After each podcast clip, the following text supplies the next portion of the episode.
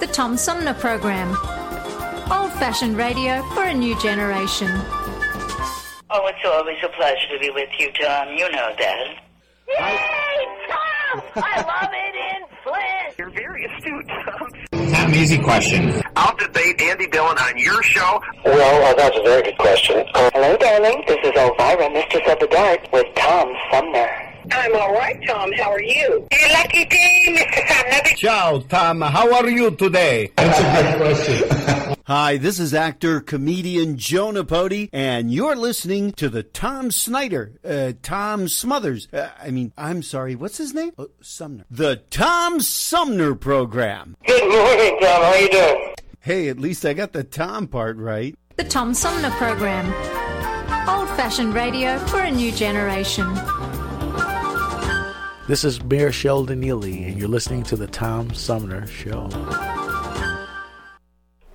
And welcome back, everybody, as we uh, roll into the third half of our three hour tour and the second half of Armchair Politics. Uh, joining me for today's edition of Armchair Politics, our panel of political pundits includes our roundtable regulars on the left, Lynch premier political pundit Paul Rosicki. Paul, welcome back. Always good to be here. And on the right, longtime Genesee County Republican Henry Hatter. Welcome back to you as well, Henry. Thank you.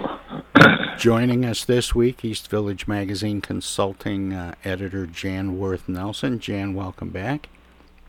Thank you. It's great to be here. And as we were uh, closing up the first half of Armchair Politics, we were talking a little bit about this uh, ballot proposal that looks headed for, um, I think it's the the November ballot. I don't think they can. Yeah, I think it's, I'm pretty sure it's November. Yeah, it's going to be in November. Uh, but one of the questions that I wanted to raise about this, um, Paul, is if this passes uh, or or if the petitions go through, and it does uh, make it to the schedule for the November ballot, can the legislature grab it in? Uh, yeah, that's that's a possibility. Can they grab it and cha- and make changes so that, that, it passes, doesn't get on the ballot, and passes with um, things that that the uh, uh, GOP majority in the legislature would prefer, like not having the the drop boxes or yeah, state-funded yeah. postage. Yeah, no, that's that's a possibility because the, the the referendum process in Michigan allows the legislature to step in and and and enact a, a referendum before the voters take their take their cast their ballots. And the question is, how much can they change? That happened a while back with the a minimum wage law uh, that was was scheduled to go on the ballot. the legislature picked it up, modified it a lot, and basically blocked it from going on the ballot. So I I don't know. The only question I have is, and I don't have an answer, is how much can they change it and still call it the same proposal? That I don't yeah, know. Yeah, yeah. Um, hmm. But that's that's a possibility. Yeah, I'm not sure what the rules are about that.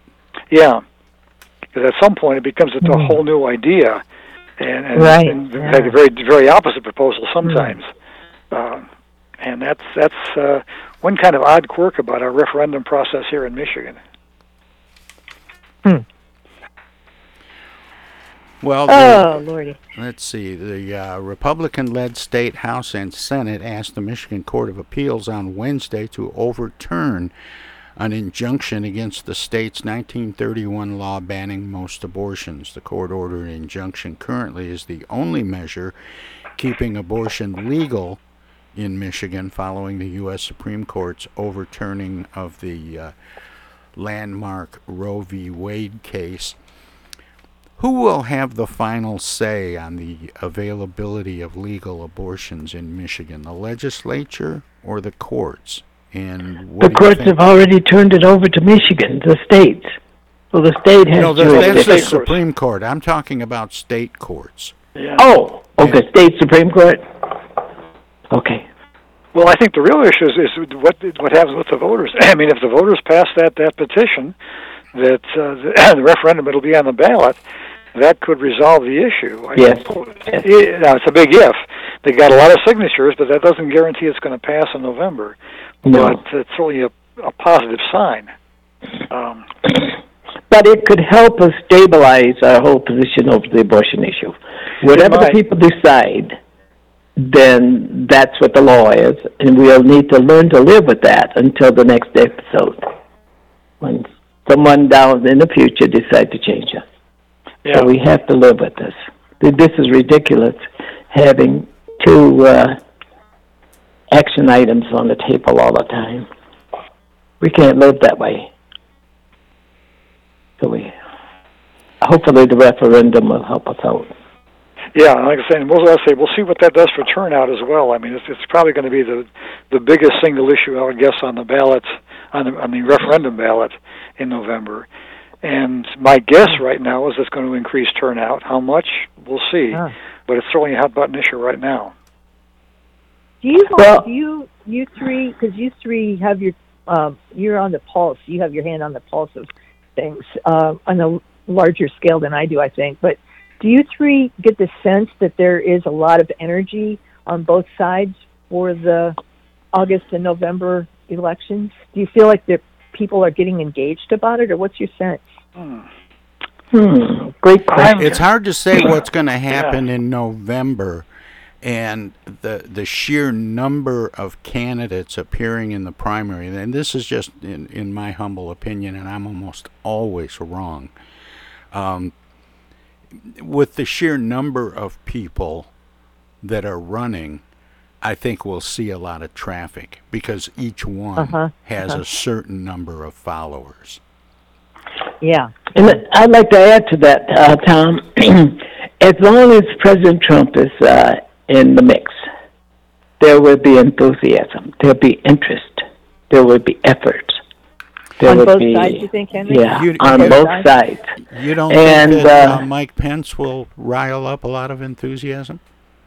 Uh, well, I think uh, I think that Trump Trump is the the main issue because a lot of people think that he's driving the Republican Party. He's He's driving, driving. Democrats, He's too. I driving mean- this and that. Yeah. But uh, Uh-huh. guys, there's a uh, there's a protocol out there. There's a system out there, and that needs to be uh, corrected through this voting effort. And I think it will be Uh-huh. if we have uh, at I the end of this year. I appreciate your views on that, Henry.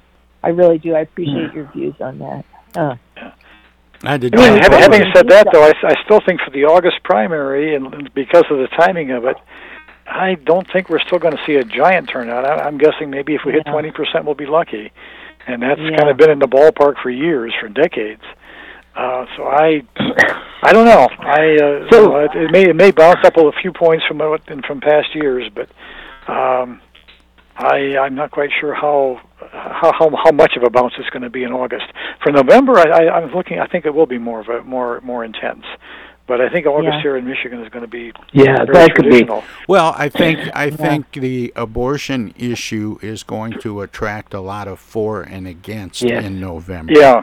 and there are Yes. going to be abortion issues on on ballots in you know probably in Michigan if the Yeah. legislature doesn't uh, you know knock it off the the path.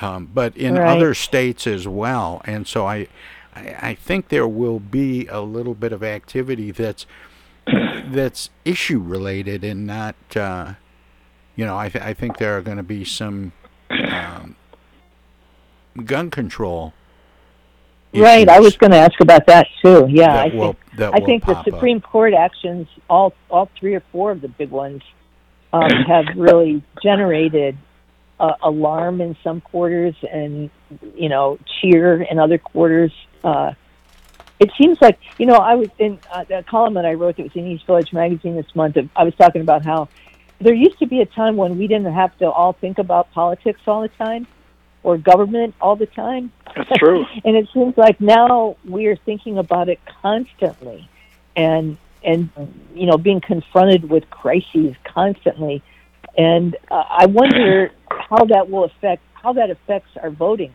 i think going back to our very earlier conversation about people's sense of powerlessness it's like this is the only thing we have left is our vote uh, So, how do people feel about that? Do you make it easier to vote? Do you make it harder to vote? Uh, I don't know. I'm just I'm just really curious about how all this is affecting the general populace because I often feel like I'm outside the mainstream in my, you know, my my obsessions and and everything.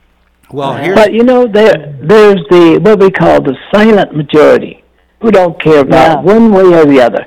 They say if it goes to the side of A tips, we will live that way. If it goes to B, we will live that way. A lot of people are not engaged in that. So what we're Right. looking at, we're measuring the temperament of the uh, extremist. Well, you And, know, I, uh, I usually try and squeeze in some some Flint or Genesee County stories, and when I was putting together my notes for today, I couldn't I couldn't find any from the world of politics, and all of a sudden it occurred to me Huh. it's entirely possible that it has something to do with the mayor's race coming up very quickly in August. That that there's not a lot of governing going on. But the other was that it's entirely possible that a lot of the elected officials are in court. yeah. More than a few of them. That's true. That's true. So they just they're- Local, federal, and state Well, are in yeah, court. but but mostly mostly the local, mostly the Flint area stuff. Because Yeah, usually I can find a couple of things to bring up, whether you know whether it's a brouhaha at the council meeting or you know county Right. commissioners, uh, you know investigating various county-wide officials and so on. There's usually something, but not this week. That's true. Yeah, I had, I had you know, I, I wanted to throw in a phrase that I think David French was the first one to use it, and then somebody else used it Sunday. The idea of the exhausted majority. Um, I just wanted to throw that in while we're on this topic. That I think that there is a majority that is available for political action, but we're exhausted. Mhm. Hey, I want to squeeze this in before we uh, before we come up on another break, and this one's a little off the beaten path. U.S. Secretary of Transportation Pete Buttigieg is now a Michigan resident after he and his family have relocated from South Bend, Indiana. A spokesperson for the secretary confirmed. Oh. News of the move was first announced by Politico on July 7th. Buttigieg's husband, Chasten Buttigieg, was raised in Traverse City and family Huh. for the couple still remains in the area. It was because of family, the spokesperson said, that the Buttigiegs decided to return back to Michigan.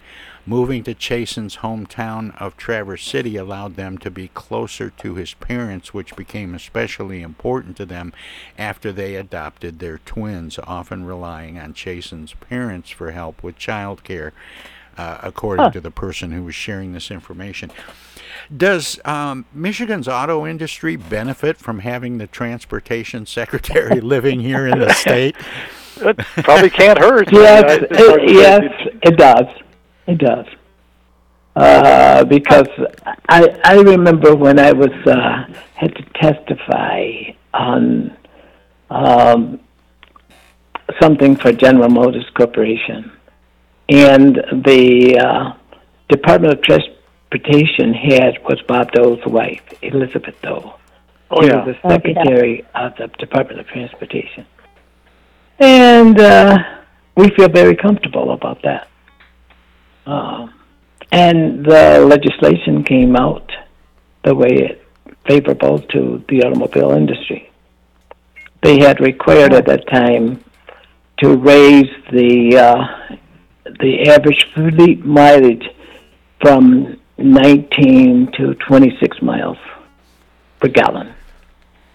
So, uh, Well, of course, I still the think- position of the co- I Pardon? still, I still think Elizabeth Dole would have made a tremendous presidential candidate. She was a great lady. There's, a- there's a lot of talk about that. Yeah. Uh, Yeah, they just didn't think a, a, a woman could successfully run for office, or she might have been drafted. Uh, Yeah. Um, going back to Buttigieg for a second, I wonder if they moved up here partly too because of the Supreme Court uh, decisions that they may. Indiana is already. Indiana might be a tougher place for gay couples to be in the Hmm, next true. coming years. Could be. Oh yeah, Yeah, yeah. that's Could be. yeah. Another See, that's where you have the brilliance. we men don't think that See, deeply. She she, Uh. she may whine about it a little bit, but she does read the news. yes, that's right. And and It's- I know that I, I know that feeling. But we've got to take a break here. We'll be back with more armchair politics on the Tom Sumner program. And uh, if you're listening to us at um, WFOVLP, Our Voices Radio, 92.1 FM in Flint. They are a broadcast service of the Flint Odyssey House Spectacle Productions and my good friend Paul Herring.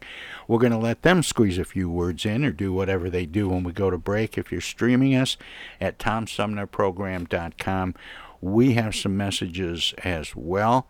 So don't touch that dial, don't click that mouse. More armchair politics on the Tom Sumner program is coming up straight ahead. Hello, darling. This is Elvira, Mistress of the Dark, with Tom Sumner. I'm Julie Lopez with Crime Stoppers. Have you ever wondered what to do if you have information about a crime or the whereabouts of a felony fugitive and you want the police to know but you need to remain anonymous? Well, here's what you can do. You can go to p3tips.com or download the mobile app. You can go to Crime Stoppers of Flint and Genesee County's Facebook page and click on the Leave an Anonymous Tip tab, or you can call 1 800 422 jail. All methods are anonymous, and if your help leads to a felony arrest, you may be eligible for a cash reward. Remember, your voice matters. The Centers for Disease Control and Prevention is working to help keep you and your community safe from the threat of novel or new coronavirus.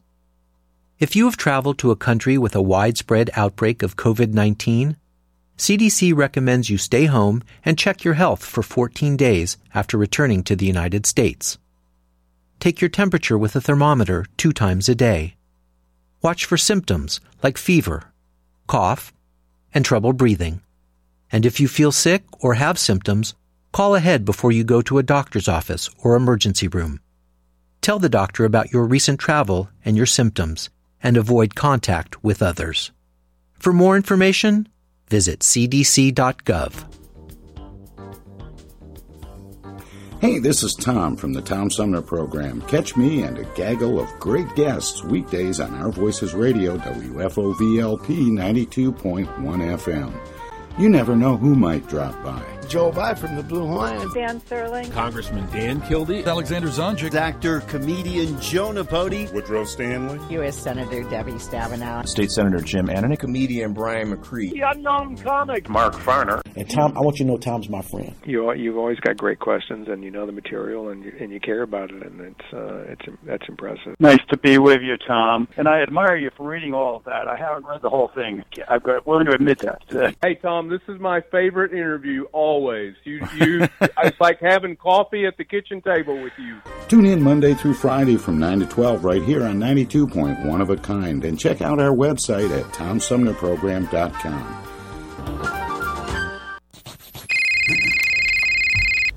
Yo, speaking. Oh, dear. Honey, our car warranty is expiring again. So soon? It just expired last week. You don't even own a car! Not now, Dana. Your father's on the phone. Hey! Mom and Dad, you're being scammed. It's a robocall. Scammers are using new technology and clever tactics to make more and more calls that look legitimate but are hard to trace.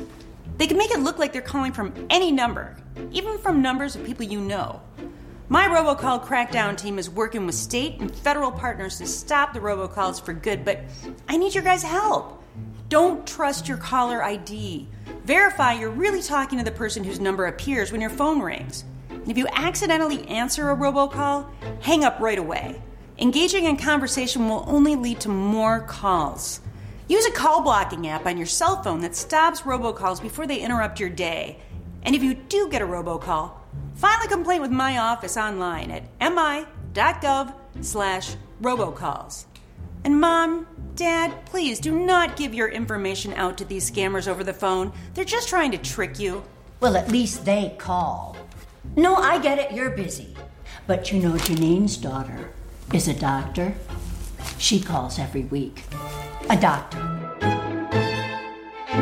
I'm Michigan Attorney General Dana Nessel. Visit mi.gov slash agcomplaints for your connection to consumer protection. Hello, this is State Senator Jim Ananich, and you're listening to the Tom Sumner Program.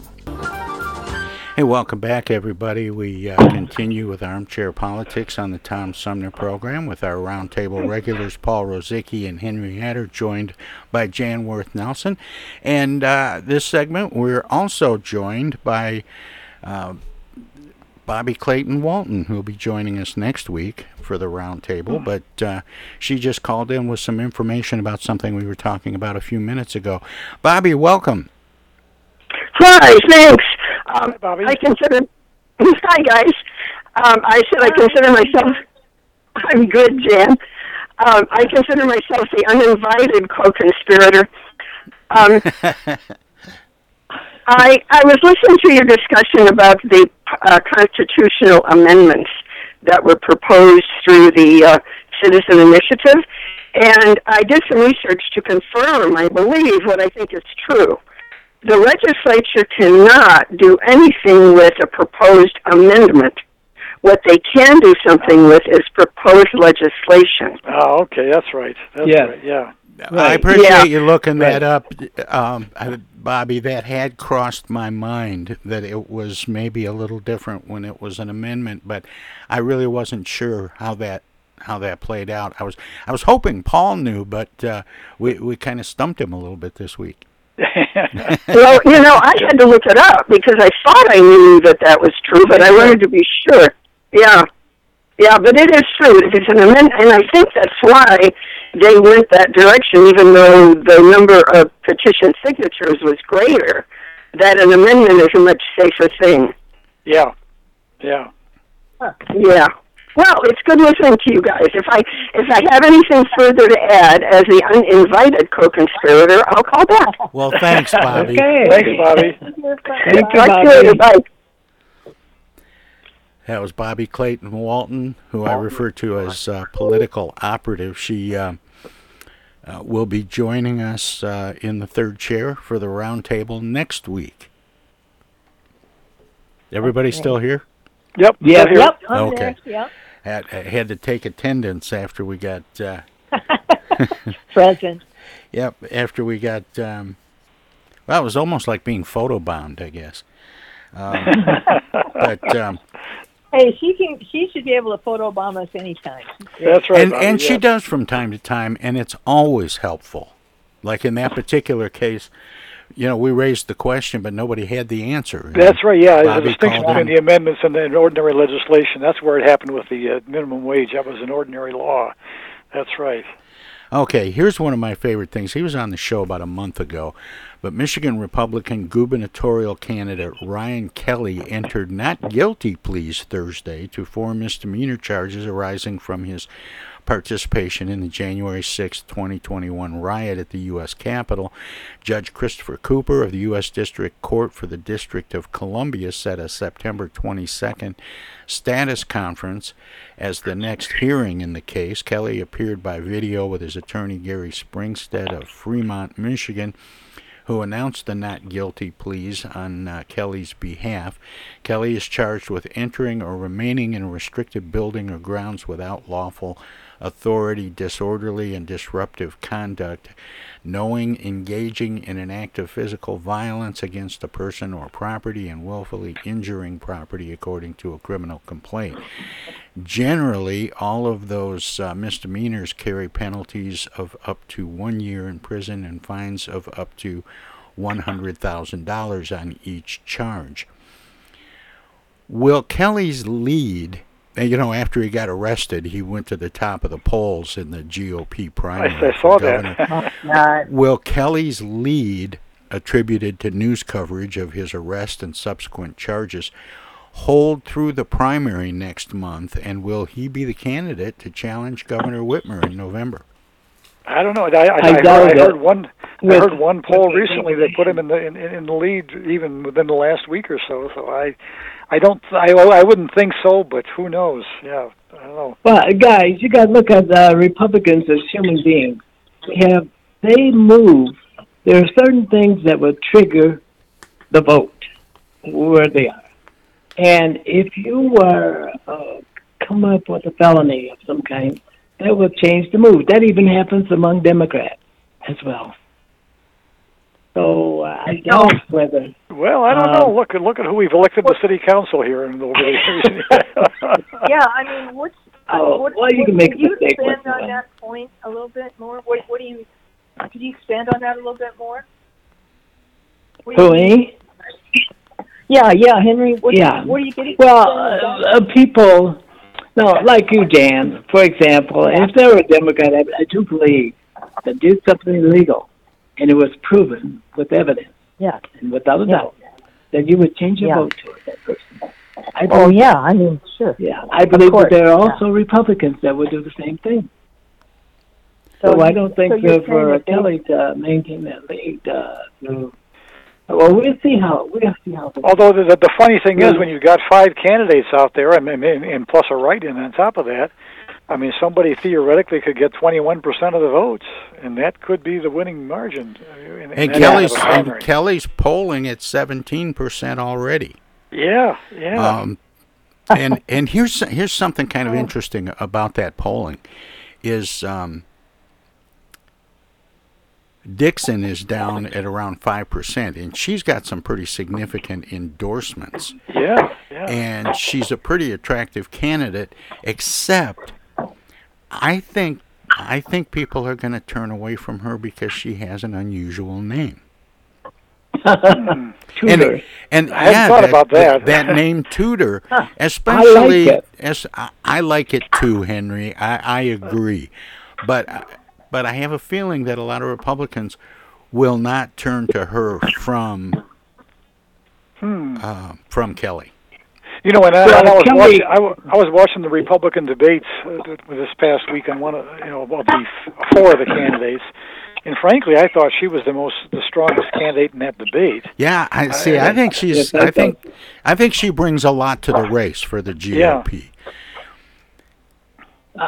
Now, and, and, and Rebandt, besides, what's in a name? The name Kelly, a gonna great say, Irish name. Barack. Barack Yeah, Barack, yeah, Barack, Hussein Barack Hussein Obama was able to overcome that. So Yeah, I guess but, that's there's but limit. Kelly, Yeah. Kelly is the name that Americans have fall, fallen in love with forever. That's true. Is uh, the Irish, you know. well, No, yeah, no. especially in That politics. says a lot about. but also, look at this name Tudor. Uh, always been associated with grace and dignity and accomplishments and stuff like that, particularly in England and France and other places. Yeah. Well, you Very know, uh, Ralph Rebandt, the Farmington Hills pastor, was kept out of that debate because of um, his low polling. And that, to me, that's troubling Mhm. because I think, and and I'll just I'll just pose it as a question: Is it a mistake to prevent candidates from participating in events that will increase their exposure to voters? Yeah, I mean that, that's exactly why you want to be in those debates is to increase your Right. exposure. That's why you want to have the Right. debates Yeah. so people get to Right, know who the candidates are. yeah.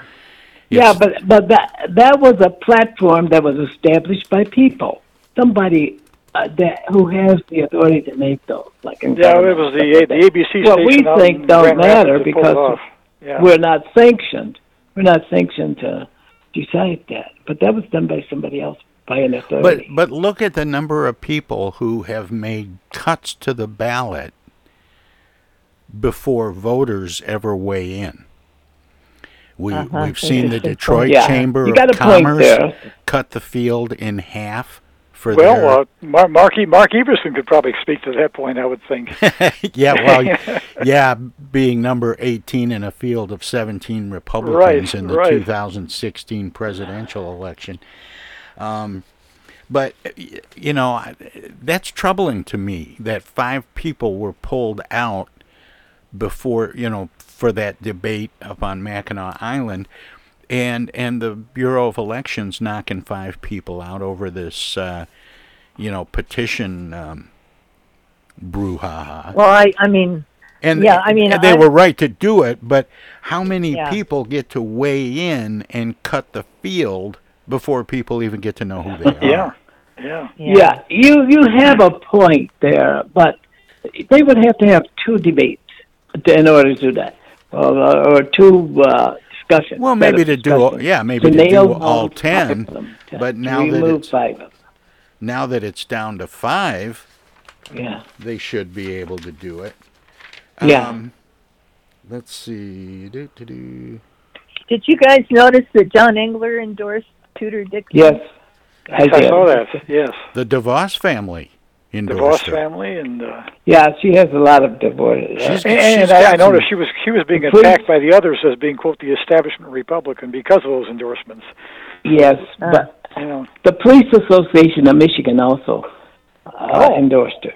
So, do you do you Chamber think that Commerce. Rinke is taking a chance by touting his endorsement of Donald Trump, considering what's going on? Do you or think? not? Do you think who? Do you think Rinke is taking a, a chance by touting his endorsement by Donald Trump? Or- He hasn't been Yeah, I, endorsed. I think Yeah, he I- has a he. wa- That's what he wants to do. He well, I thinks think what that you, what he- you do for a leveraging- primary, you know, you, you got to remember the the voters who they're talking to in the primary are the Republican-based voters. If you what go they're to going to do in November will be an entirely different ballgame. if you go to Tudor Right. Dixon's uh, website, there's a big picture of her with Donald Trump on the front page. Uh, Yes, Hmm. yes. They're they're all And- trying to be associated with Donald Well, Trump, yeah, and for- for he for has primary, but, endorsed uh, no And one. she has not denied that, guys. She has not denied that. oh no, none That's of them why have. They. No, they no. uh, you know I had um, I had Kelly on the show. I think it was Kelly, and Yeah. and asked um, if he would be uh, you know supporting Donald Trump if uh, Donald Trump ran in 2024, and he said, "Oh, absolutely." Yes. And he, um, you know, Well, I, I think even when they, get- even when there were ten candidates, they with with one very minor exception, I think they all were were, were strong Trump supporters. There was one who waffled a little bit, and I've forgotten who it was, but I think the other nine were all strong Trump supporters. Again, that's that's the Republican primary, but as I say, whether that's going to sell very well in November remains to be seen. Well, the, So are the, the national committee. Are Well, the national committee. Oh. Go ahead. yeah, go ahead, Jan. I, I just, I just, I just wanted to say, are these people not watching the hearings, or do they just think the hearings are partisan BS? You know.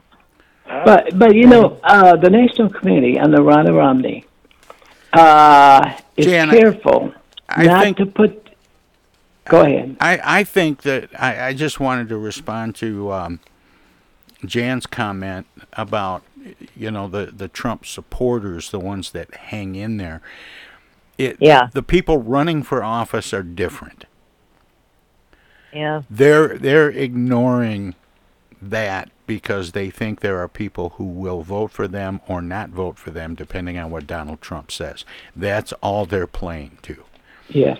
But Yeah. I think there are people who support Donald Trump because they believe that the, the hearings are politically motivated, Yes. uh, much much the way the impeachments were, and they were. Yeah. Doesn't And doesn't why- matter whether he was guilty or not. It was only Democrats saying so. Yeah. And, and, and that that draws caution on the part of uh, Ronna Romney, uh, Ronna uh, McDaniel, uh, to be cautious about how she distanced herself from Trump because they're, um, she is cautious on what how she deals with him and what she says about him, and how she uh, stays away from controversial issues that involve Trump because he's a candidate. He has the right to be on the platform, and it's like anybody else. And the Republican uh, National Committee must uh, see that that does happen in that way, fashion. It's ironic to me that we believe that the people should decide who represents us, and if the people vote for an authoritarian, we say they have that right. Isn't that interesting?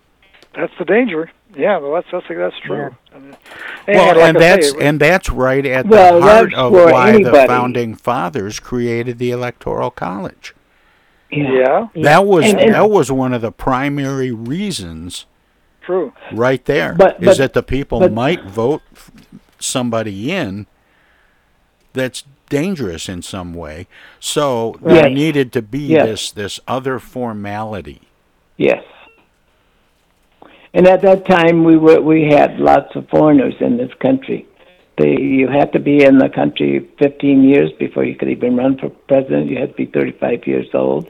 You had to reside Sure. in. Uh, and at that particular in time in history, Henry, um, there weren't that many people who'd been here that long. Yeah, right. right. They were all foreigners. The boats, Yeah. the boats were Exactly. always dumping off, hundreds of them. You know, and in the very early history of the Electoral College, the initial intent, briefly, was that they were meant to be independent electors, and they used use their own judgment in deciding who they liked.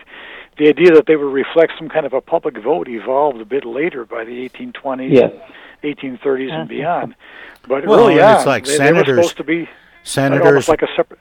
senators body. were appointed by the states. That's right. That's right. It, it, and ironically, that seems to be the direction we might be going in again. We might be going right back to that, where the elector, you know, if all these, Right. all these weird uh, That's true. Maybe it's time to, adjustments are put time to, effect, to can the whole system. Yeah, I it seems like you know if the if the state election boards can change the vote result uh, in some of these states, uh, where we are, we're back in you know at the beginning where only certain people are allowed to decide who governs us.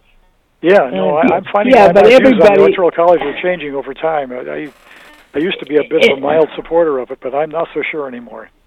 Now remember, in this country, there are no privileged people. We don't have privilege, guys. You got to remember that. But you and and you're skirting around it. And Abraham Lincoln best portrayed that. He was a poor man, and he rose to great heights. Uh, but so the privilege that I said that you have the right to do that. Everybody has that right to rise to that level to do that. So that's what I meant. Well, let me see if I can get this in uh, before before we go to break. Maybe I can get a couple in. But Representative Liz Cheney, the vice chairwoman of the House Select Committee investigating the January 6, 2021 insurrection, said at the panel's hearing yesterday that former President Donald Trump attempted to contact a witness who has not yet been Mm. publicly identified. After our last hearing, President Trump tried to call a witness in our investigation, a witness you have not seen, not yet seen in these hearings, the Wyoming Republican said at the conclusion of the hearing, which focused on ties between Trump and extremist groups that stormed the U.S. Capitol. That person declined to answer or respond to President Trump's call and instead alerted their lawyer to the call. The lawyer alerted us. And this committee has supplied that information to the Department of Justice. As notable as Cheney's revelation is, she also raised the possibility that the incident could prompt interest from Justice Department prosecutors. The comments were the first time the committee has explicitly described providing information to the DOJ that they discovered during their probe. Attempting to call a witness does not necessarily rise to witness tampering on its own, and it's unclear what, if anything, the Justice Department would do in response to Cheney's comments. However, it's not the first public suggestion of witness tampering the committee has made. Previously, the committee noted two incidents where their star witness, former Trump White House aide Cassidy Hutchinson, received messages about being loyal to Trump. How should these contacts be treated? Hmm. Well, obviously, there there's pra- there are practices uh, throughout the years, judicial practices that establish some guidelines there. I can't think of what they are, but right now, but there are guidelines out there. I don't and know. again, I've heard- for the Justice Department, if, if it's it's hard to say where they draw the line for criminal activity, but they certainly certainly you're pressuring a witness, and that does, does raise some legal issues. I think. I heard some some commentators say he said that just to kind of there was an audience of one, and it was Donald Trump himself saying, "Keep your nose the hell out of this." Uh, it was like a little a little warning delivered to him, uh, like "Don't you dare, you know, get in this." Yeah. Well, Well, the I Biden wonder. the Biden administration has taken a key step forward on a controversial proposed oil drilling project in Alaska's North Slope, angering climate advocates who say the project would release tons of emissions and doom the president's climate goals. The U.S. Department of Interior mm. Released a draft environmental impact statement for the ConocoPhillips oil drilling project known as Willow on Friday night. The statement does not represent a final decision and includes several potential scenarios for the project, including no drilling. But it was a critical step the uh, Biden administration needed to complete for the process to move forward, setting off alarm bells among environmental groups. If approved and built, the project would produce 629 million barrels of oil over the course of a 30 year lifespan and would release between 278 million and 284 million metric tons of planet warming carbon dioxide, according to the draft environmental impact statement. Is there an upside that compels White House support for this project? It's, I, I think it's just a response to the gas prices and political Yeah. response to that. Is my is my take on it. Yeah. You know. Uh, But but what difference does it make, guys, if you let the existing uh, wells, which are in other parts of the world, uh, create these VOCs, these volatile organic compounds into the air and all that stuff, sulfur, nitrogen, or whether you transfer them from that site to a site here in our country. Mm-hmm. Uh, you're only going to get so much Yeah. volume out of the It's all ground the today. same. It's all the same globe. Yeah. That's true, Henry. Yeah, Yeah, so and- that that argument uh, is kind of feeble. Yeah, I, I see your point. Huh. I don't know. I keep thinking of the sequoias. It's like, when Yeah, are we yeah, come yeah. to terms with this? Yes, we wanna protect those. Thing? It's, it's Yeah. just, it's just like we're not doing anything. Uh, it feels like, but I, I do see Well- your point, Henry. Well, I thought we were supposed to be independent of fossil fuels by 2035, and That looks was the like we're goal, going yeah. backwards the other way. We're, Yeah. we're, put, Yeah, we're well, destroying our nuclear plants, and which would substitute as uh, a source of energy for us to, to make electricity. We're not drilling in this country. I, I mean, we want to go back and drill in this country, which uh, does drives us away from those goals. And the other countries in the world are doing nothing different than what we're doing. So how do we achieve this 1935 independence of uh, volatile organic compounds? I mean, mhm. Yeah, like I said, I think it's just a response to the. I mean, the the, the gas prices are a, a current hot button issue, but it's it's not going to. They aren't going to be there forever. I don't think, one way or the other. But I think politically, it's a response to that. but the demand for uh, fossil fuels uh, is always rising. How do we curb Right. this appetite? How do we, how do we change our appetites? Well, the appetite is Well, changing, and but it's it's in transition, and the question is, um, are we changing fast enough? Yeah, well, what strikes me Not too is I've seen some stories about how uh, beyond the government, how many corporations and and and energy providers on their own, because of economic reasons, are shifting Yeah. away from things like coal. Simply, simply makes Well, they're- better, they're better running business in- sense for them. Uh, one Well- of the things they always say about the benefits of the free market system is consumer demand d- drives some of Uh-huh. those decisions. Anyway, we got to take a short break. Hey! We'll be back. This is the Unknown Comic, and guess what? You're listening to the Tom Sumner Show right now, and now, and now too, and even now.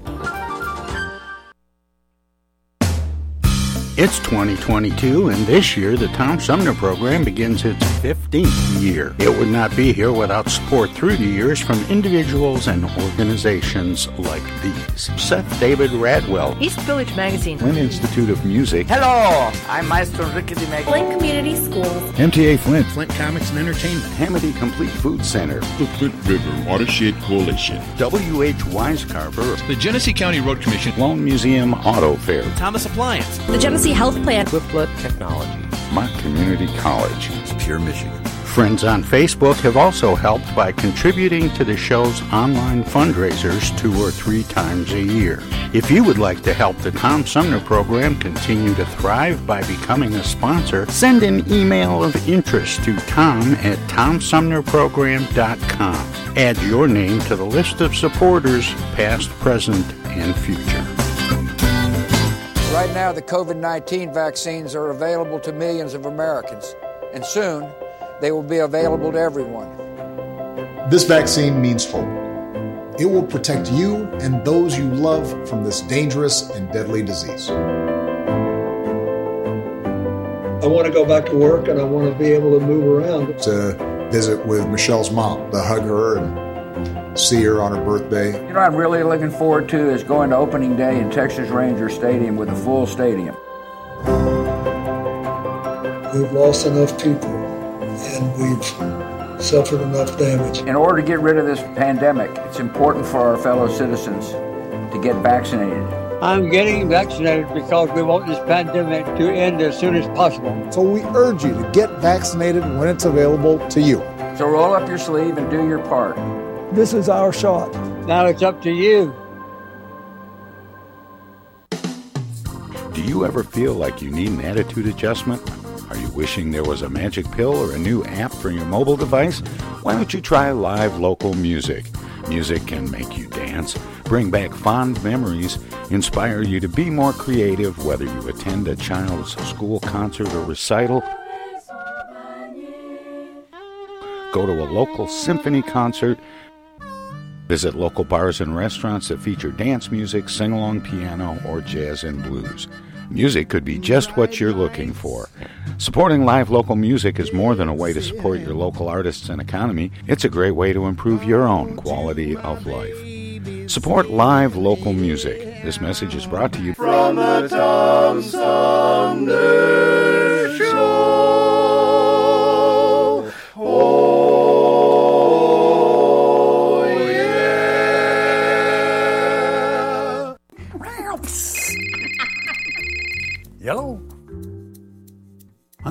Dana. Dana, something must be wrong. She never calls. Dana, what's wrong? Take this down. She's stranded on the side of the road. I'm not. She needs us to send her an Amazon gift card, I don't. and she'll use it to pay the tow truck driver. I won't. Mom, Dad, that's not me.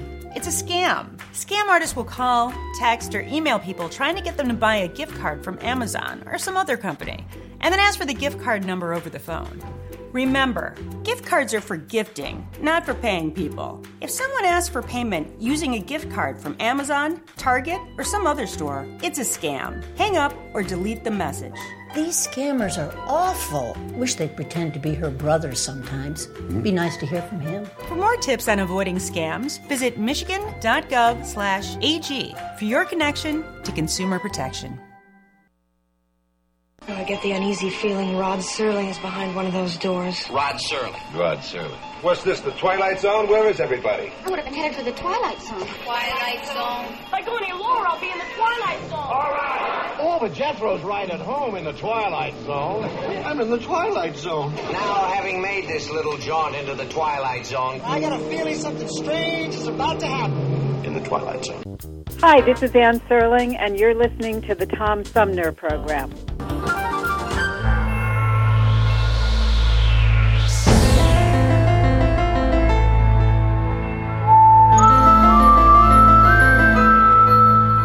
And welcome back, everybody, as we roll into that final segment of today's edition of Armchair Politics, which features, uh, well, it's always been one of my favorite segments those weird and wacky stories we call the X Files. And it starts out today with um, a Florida man was. Was arrested Saturday for allegedly throwing a hot dog at a police officer who warned him he was violating a city ordinance, according to a local report. Jason Stoll, 47, is charged with felony battery on a law enforcement officer and resisting an officer without violence. Around uh, midnight Saturday, a St. Petersburg police officer told Stoll he could no longer sell hot dogs in the roadway after his street uh, closure permit ended. according to uh, court documents obtained by WFLA. An officer asked Stoll to close up shop, but he continued to try selling a hot dog. According to court documents, Stoll became frustrated and threw a hot dog at the officer who was in full uniform at the time of the incident, according to the uh, TV station. Stoll, who lives in New Port Richey, uh, was booked into the Pinellas County Sheriff's Office. Online court records show he is out after posting $2,500 bail. The court records note he has many tattoos, including the phrases hustle, eat, sleep, repeat. And, and what doesn't kill me makes me stronger, among many others. He, he faces a minimum of three years in jail if convicted. If it's three years for hitting a cop with a hot dog, what's the penalty for a pie in the face? That's right. Yeah, yeah, yeah. Right. So, uh, it's a bullet. Assault with a lethal hot dog. Uh, I wonder if it was a. Co- do you think it was a Koegels? I, you know, this was this was in Florida. It's hard to say. No, they went through a Koegel away. It's too good. Hey, there you Yeah, go, that's Henry. Good That's point, right. good point. That's right.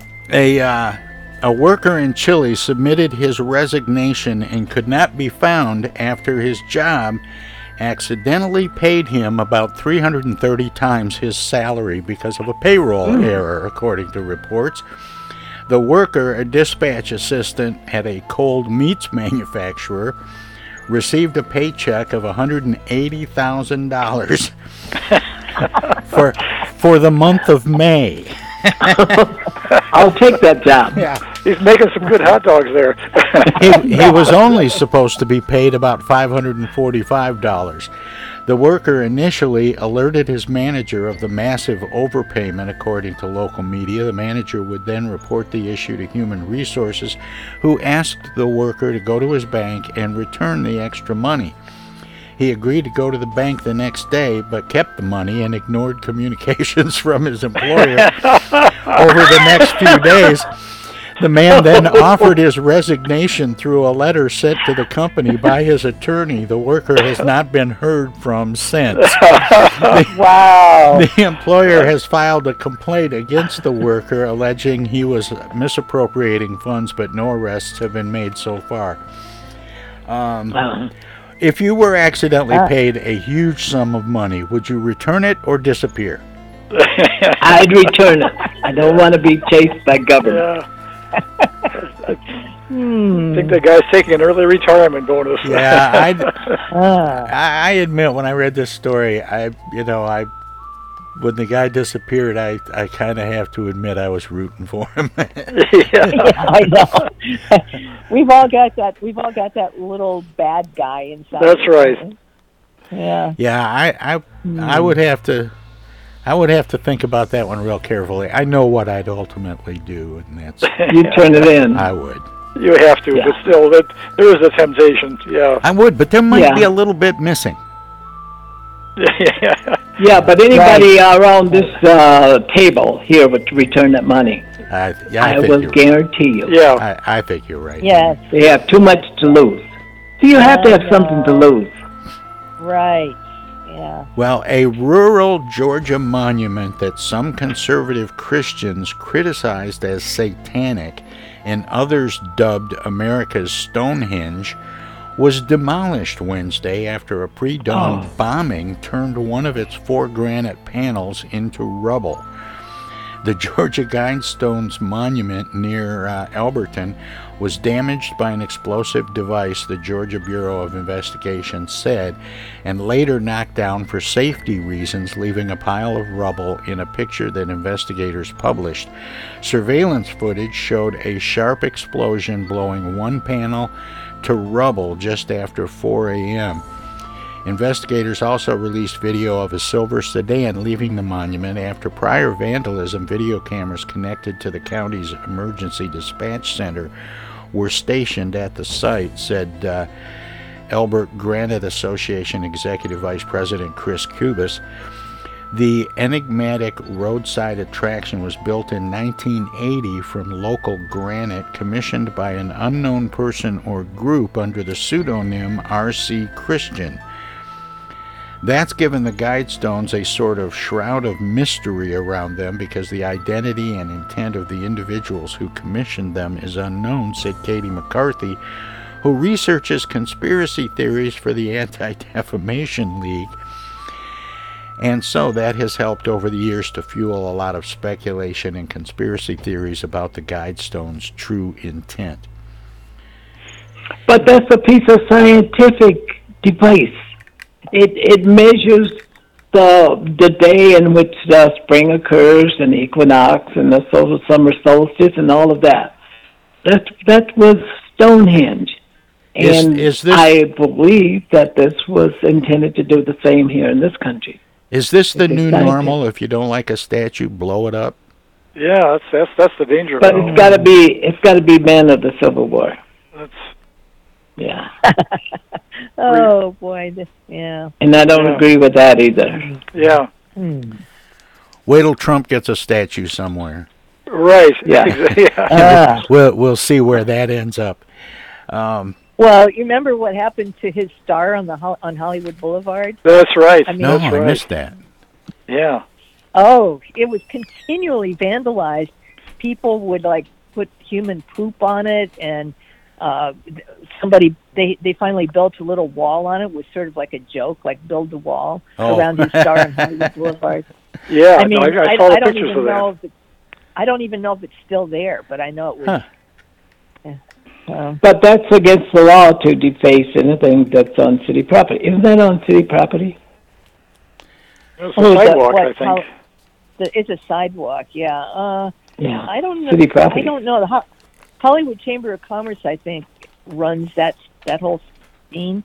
I might be wrong on that, but Yeah, I think there are probably Huh. some special um, accommodations made uh, in terms of regulations and ownership and you know who has jurisdiction Yeah. over that and so on.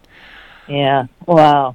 Well, I don't know. That's the, you know, you started the show on the theme of anger and how that's how people are protesting and why and everything. Here we are now talking about if there's a statue we don't like, we destroy it. Blow it up. I think we need some help. I think Yeah, we need yes, some we help do. on constructive. Uh, It reminds you too much of the. Taliban stuff on you know, when they were blowing up statues there.